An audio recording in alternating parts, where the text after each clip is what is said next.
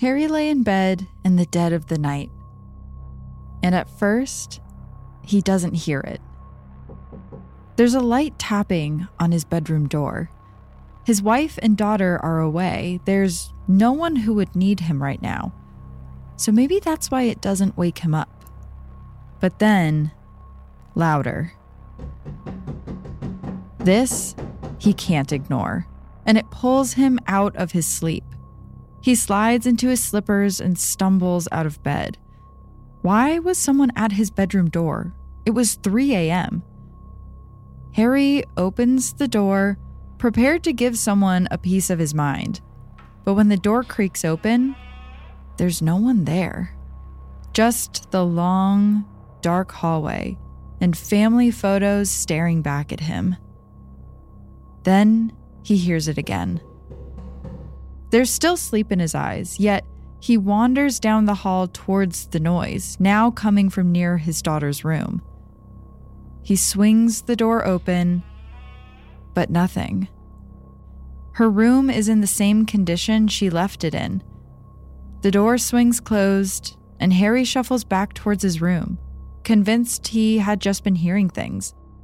But as he's halfway down the hall, footsteps coming from inside the room where he just shut the door. That's it, he thinks. This place is haunted. It's that feeling when the energy in the room shifts, when the air gets sucked out of a moment, and everything starts to feel wrong. It's the instinct between fight or flight when your brain is trying to make sense of what it's seeing, it's when your heart, starts, when your pounding. heart starts pounding. Welcome to Heart Starts Pounding, a podcast of horrors, hauntings, and mysteries. I'm your host, Kaelyn Moore. If you're new here, welcome. This is a community of people who like to follow their dark curiosity wherever it leads them. If you'd like to dive further into our community, you can follow the show at Heart Starts Pounding on TikTok and Instagram. And you can check out our Patreon, the Rogue Detecting Society. There you'll find some bonus content. Today, I want to dive straight in because we're talking about spooky Washington, D.C., the capital of the US, but also a city with some of the best preserved history in the country. Here, you can walk down cobblestone streets that are nearly identical to how they looked in the 18th and 19th century. You can see buildings that used to be dance halls that were turned into military posts during the Civil War, that were then converted into luxury apartments. It's no wonder the area is so ripe with ghosts. To start, I want to talk about one of the most famous buildings in all of DC, which also happens to be the one with the most amount of terrifying tales associated with it the White House. When Jared Broach, a ghost tour guide in DC, was asked if he believed in ghosts, he replied, If I said no, I'd be calling about eight presidents liars. And he's right.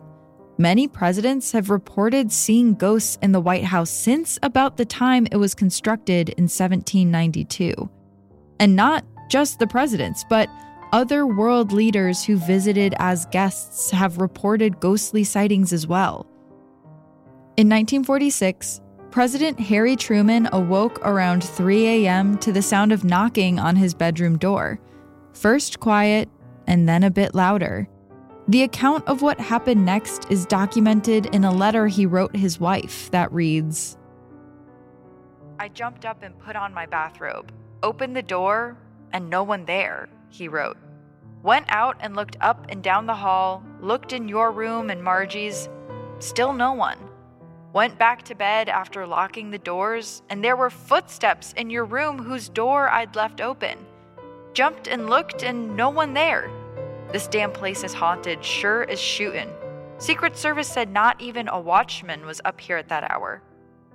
By the time that Truman had this experience with the White House ghost, stories of hauntings were nearly 100 years old. So, let's start at the beginning. The first people to live in the White House were second President of the United States, John Adams, and his wife, Abigail, who moved in on November 1st, 1800. The house wasn't even finished when they first moved in, and it certainly wasn't anything like the White House we know today. Years after the Adams moved in, the entire thing would be burned to the ground by the British during the War of 1812, and then entirely rebuilt. Additions would be put on over the years until we had the version that stands today. When the house was rebuilt after the fire, some of the original charred walls were incorporated into the new design.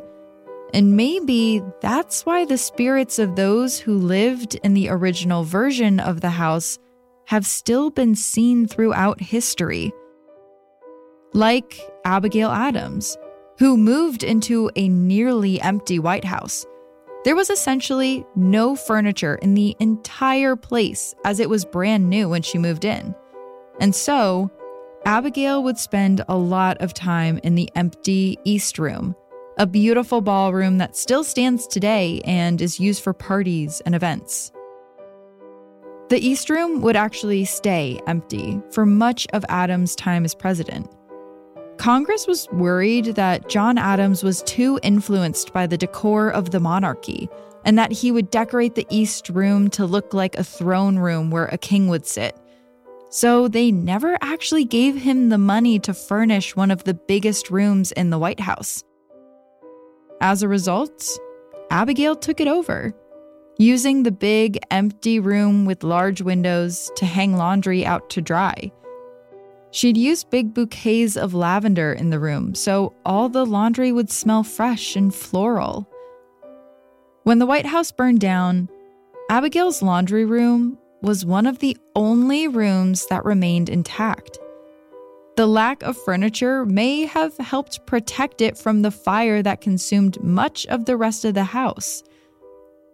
Over the last two centuries, in the room Abigail used, staffers have reported catching glimpses of her. Sometimes, a woman that looks exactly like Abigail appears out of nowhere with her arms outstretched as if she's reaching for something. It's also been said that the room will start smelling like lavender, accompanied by the scent of wet laundry. The next First Lady to live in the White House has also been seen haunting the grounds.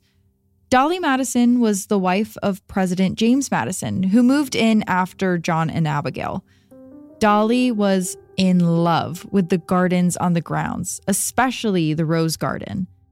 She'd spend her days wandering through them, tending to the roses, and was sad to have to let them go when she moved out of the house. 100 years later, during Woodrow Wilson's presidency, Dolly's favorite rose garden was supposed to be moved during construction. Only when the staff went out to start the dig, they saw the specter of Dolly Madison standing out among the roses.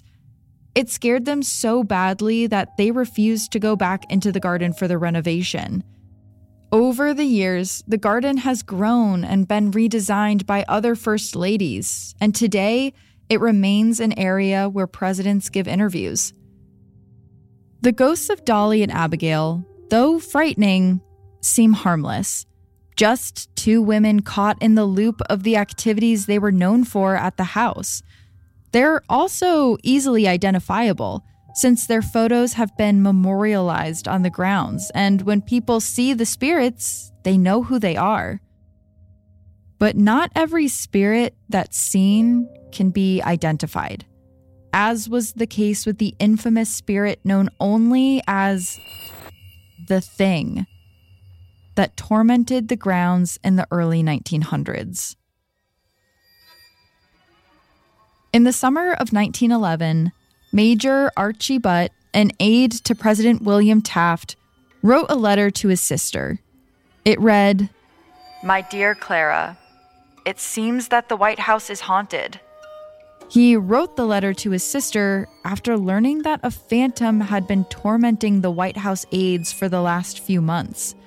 It had apparently become so much of an issue that someone decided they needed to tell Archie, who they knew had the president's ear. Aides and staff had described the encounters as a pressure they could feel on their bodies. They would feel a physical force on their shoulder lighter than if someone were touching them, but the same type of sensation, only to turn around and see that the room behind them was completely empty. Who was doing this was a mystery until the personal maid of the First Lady finally caught a glimpse of the apparition. She was sitting by herself sewing when all of a sudden she got a feeling that someone was leaning over her shoulder, watching her sew. There was no creak of the door being opened, no sound of someone approaching her, so the sensation sent a shiver down her spine. She turned around to see who it could be, and there, behind her, stood a boy, about 14 or 15, with light unkempt hair, and sad, hollow blue eyes. Just as quickly as he appeared, he was gone. Archie told the president about the mysterious teenage boy who seemed to be haunting the White House. And while Taft responded with rage, telling everyone to never mention the ghost again, in private, he was very inquisitive about who the ghostly boy could be. Archie dedicated his time at the White House to researching teen boys who lived and possibly died there, but never found anyone that exactly matched the description. And before he could figure out who the boy was, Archie boarded the RMS Titanic and was never heard from again. Historians have also tried to figure out who the boy with the sad blue eyes could be, but most searches have turned up empty. However, there is another young boy who is believed to haunt the White House, but he's always seen as 11 years old. And it's very well known who he is because he died at the White House. The 11 year old boy who's been seen for generations is William Lincoln. President Abraham Lincoln's son, who died of possibly typhoid fever in the White House guest room. Though the Lincolns were just a few of many, many people who lived and worked in the White House, when it comes to ghost stories, they've made the biggest impact. Most ghostly encounters in the White House have to do with their family, and it all starts with their son, William.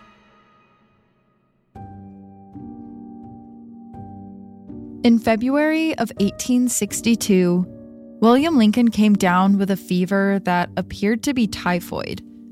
In a time before antibiotics, typhoid had about a 20% fatality rate.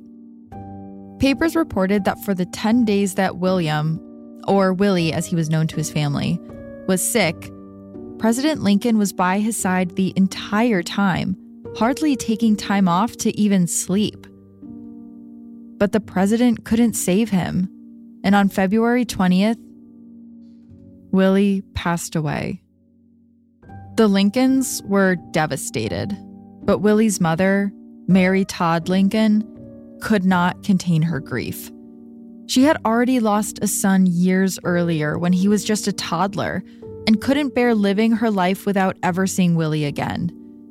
After Willie's death, she retreated to her room for weeks, hardly leaving to even eat.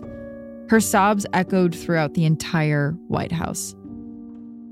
But there was a school of thought that was popular at the time, which promised Mary she wouldn't have to go without seeing Willie again. Spiritualism, the practice of contacting spirits, which I've talked about on the show before. A friend of Mary's introduced her to the Lauries, two mediums who lived nearby in Georgetown. Under the cover of night, Mary would travel to the mediums' homes where they would host seances in order to communicate with the ghost of Willie. And soon, Mary was hosting seances in the White House, which Lincoln himself attended. And according to Mary, these seances were working. In the middle of the night, weeks after Willie's passing, Mary knocked on the door of her half sister Emily, who was staying in the White House. Emily answered, only half awake. What is it? Emily asked. He lives, Mary replied, her eyes wide and voice trembling. He comes to me every night and stands at the foot of my bed with the same sweet, adorable smile that he always had. He does not always come alone. Little Eddie is sometimes with him. Eddie was Mary's son who died years prior.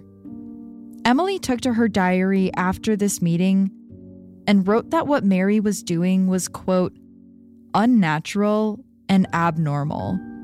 She said that it frightened her. But nothing would stop Mary, and now spiritualists and mediums were calling dozens of spirits onto the grounds.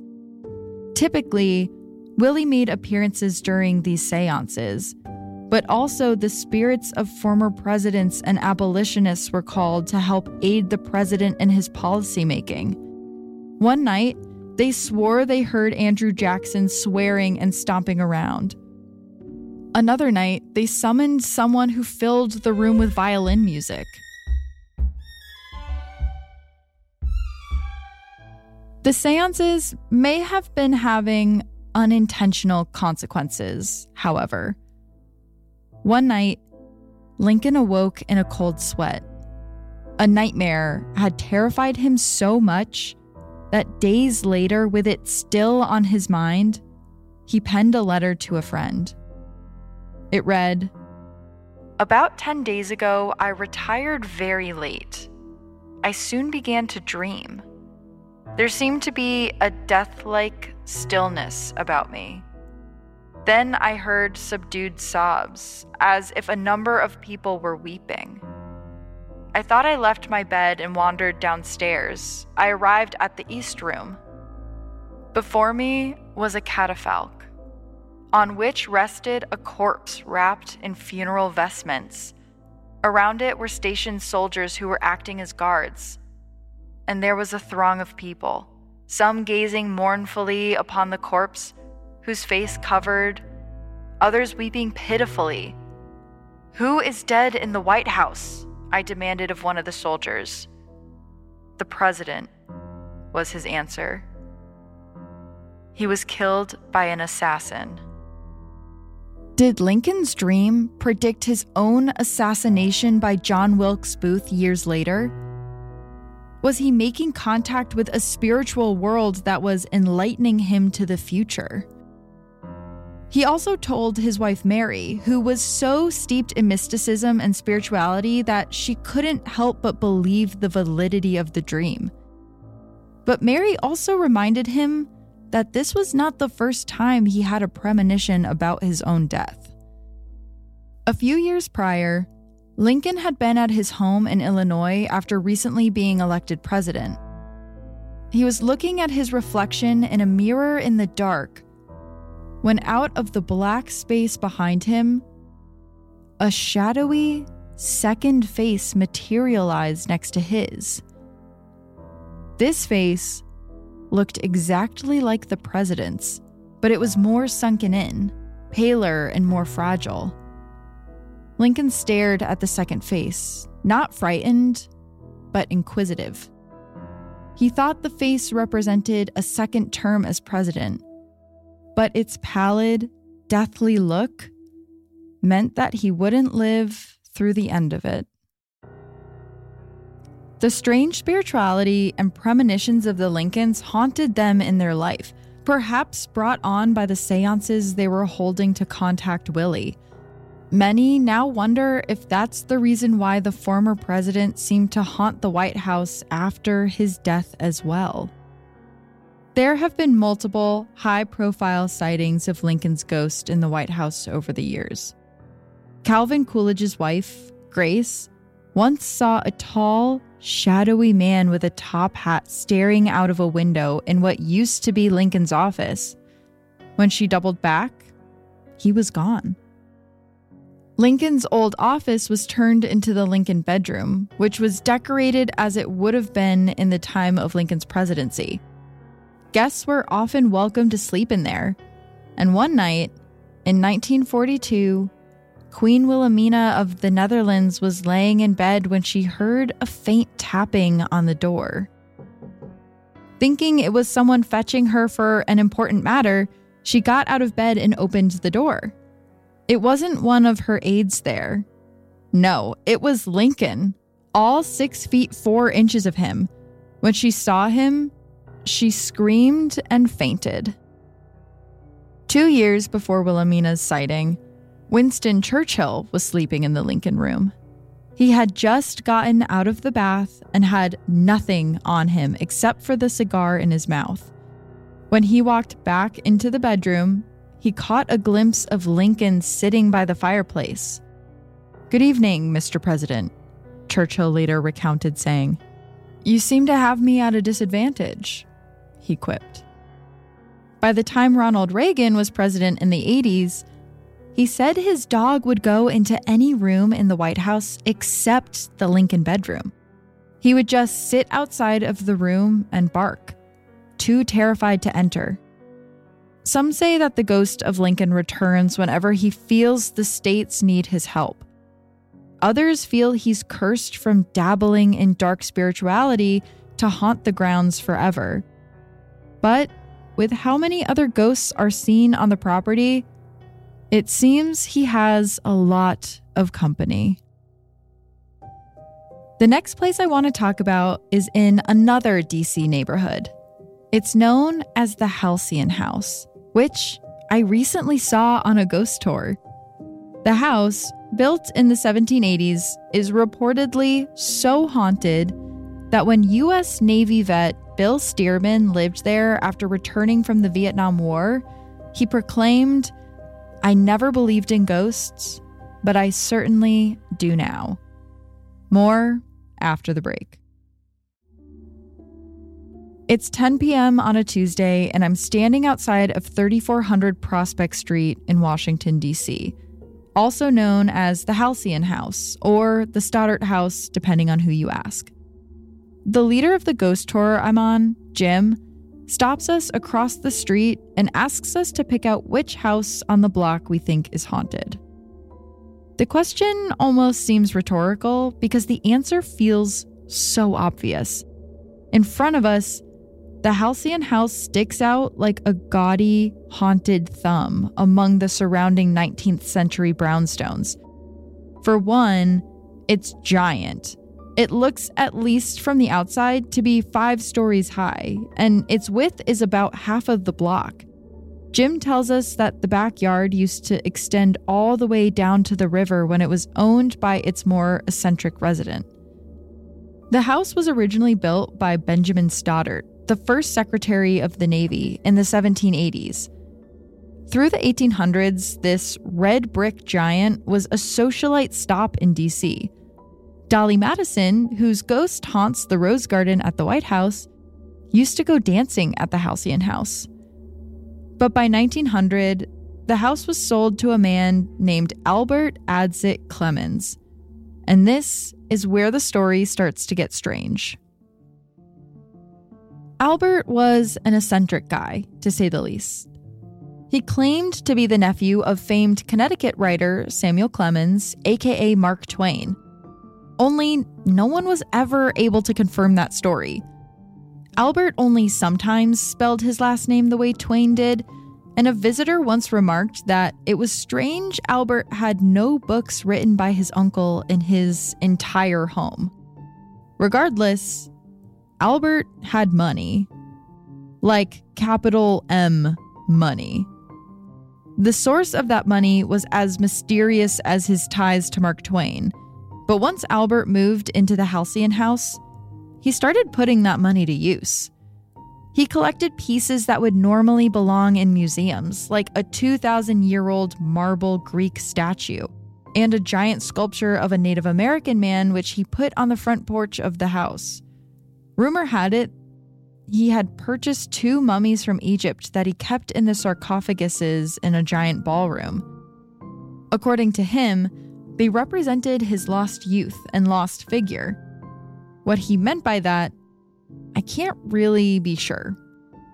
Walking by, his growing collection could be seen from the street, and neighbors recalled seeing wooden busts in the windows, the expressionless heads facing their homes.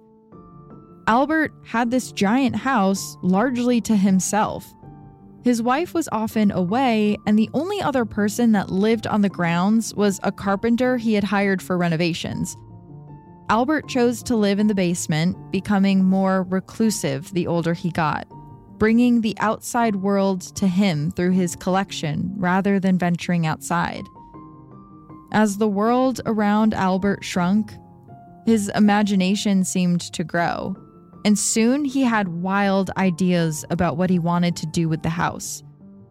See, Albert was a little bit paranoid, and he had come to the conclusion that if he were to ever stop working on the house, he would die. So, the solution he came up with, alongside his live in carpenter, was to always have something to work on in the house. That way, he would live forever. It started with additions. First, he added two wings, growing the already overwhelming size. Then, he added a false front onto the house with large white columns. When Albert ran out of space to build things on the mansion's exterior, he turned inward and started building staircases that went to nowhere, trap doors, rooms so small they could only fit a table and chair. There was a door on the top floor that opened into the outdoors, a five story drop below. Another door led to a bathroom that was only three feet tall. The once popular home was becoming a recluse's solitary carnival attraction, one that was constantly padlocked per Albert's wishes. Albert also hated a new invention called electricity instead, opting for most of the house to be in total darkness at night while he lived in the basement. Though Albert kept building, it could not stop his aging and declining health. And in 1938, he died. His final wishes were strange, to say the least. First, he asked to be buried in a crypt that he had built in the backyard. It's believed that this is where he eventually moved the mummies. And on top of that, he asked that a wooden stake be driven through his heart to ensure that he was dead. Maybe he had a fear of being buried alive, but if you told me at this point in the story that he was really a vampire, I would 100% believe you. It's unclear if the stake was driven through his heart, but his wish for being buried on the property wasn't fulfilled. Albert also wished for the home to be divided up into apartments, though that would be nearly impossible with the condition he had built the house into. If that were to happen, however, he asked that no children nor pets ever live in the house, and that no matter what, electricity must never be installed. As the tour guide was telling us this part, I couldn't help but notice the one light that was on in the house, as well as the street lamp that lit the house from the outside. I really didn't think any of his wishes were taken seriously. At least, it didn't seem that way. Perhaps that's why there seems to be a lingering presence within its walls. Over the years, the house has been converted into many different things, as well as gutted and rebuilt on the inside to be more livable. There does seem to be a unifying thread that ties together the experience of everyone who has lived in the house. They've all said it's haunted. At one point, the house was converted into a female dorm for Georgetown University, and the girls complained endlessly of moving objects and strange creaking throughout the night. In an article from 1955, the residents at the time said they were once telling their visiting friends about the spirits that lived in the house. when a door unlocked and opened by itself before their eyes. And then there was Bill, the Vietnam War vet. He said the house is 100% haunted, but it doesn't bother him as much. What he saw in Vietnam will always be worse than whatever ghosts are in the apartment. One night, though, Bill was having a dinner party when all of a sudden he and his guests heard a loud stomping coming from his bedroom upstairs. He ran up to see what it was, but no one was there. When he came down to comfort his guests and assure them it was nothing, they were all scared to tears, and a few of them had to go home. Bill mentioned in the article that he knew the person who owned his unit before him. It was a Georgetown professor who only lasted a few months. He was sleeping in the bedroom, the same one that Bill heard the stomping coming from, when all of a sudden the bed frame started shaking so badly he was thrown onto the ground. He moved out almost immediately afterwards. Standing down on the sidewalk, watching the house, I couldn't help but wonder what was happening inside. Was there stomping happening right now? Was Albert's restless spirit marching up and down the halls? I tried to close my eyes and listen when I noticed a light flickering in front of my face.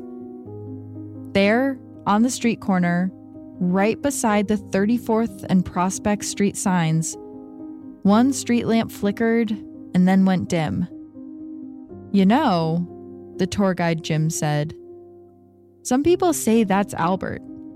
He keeps trying to turn off the street lamp on his property because he hates electricity. And I couldn't believe it. The light would flicker as if it were fighting to stay on and then go dim.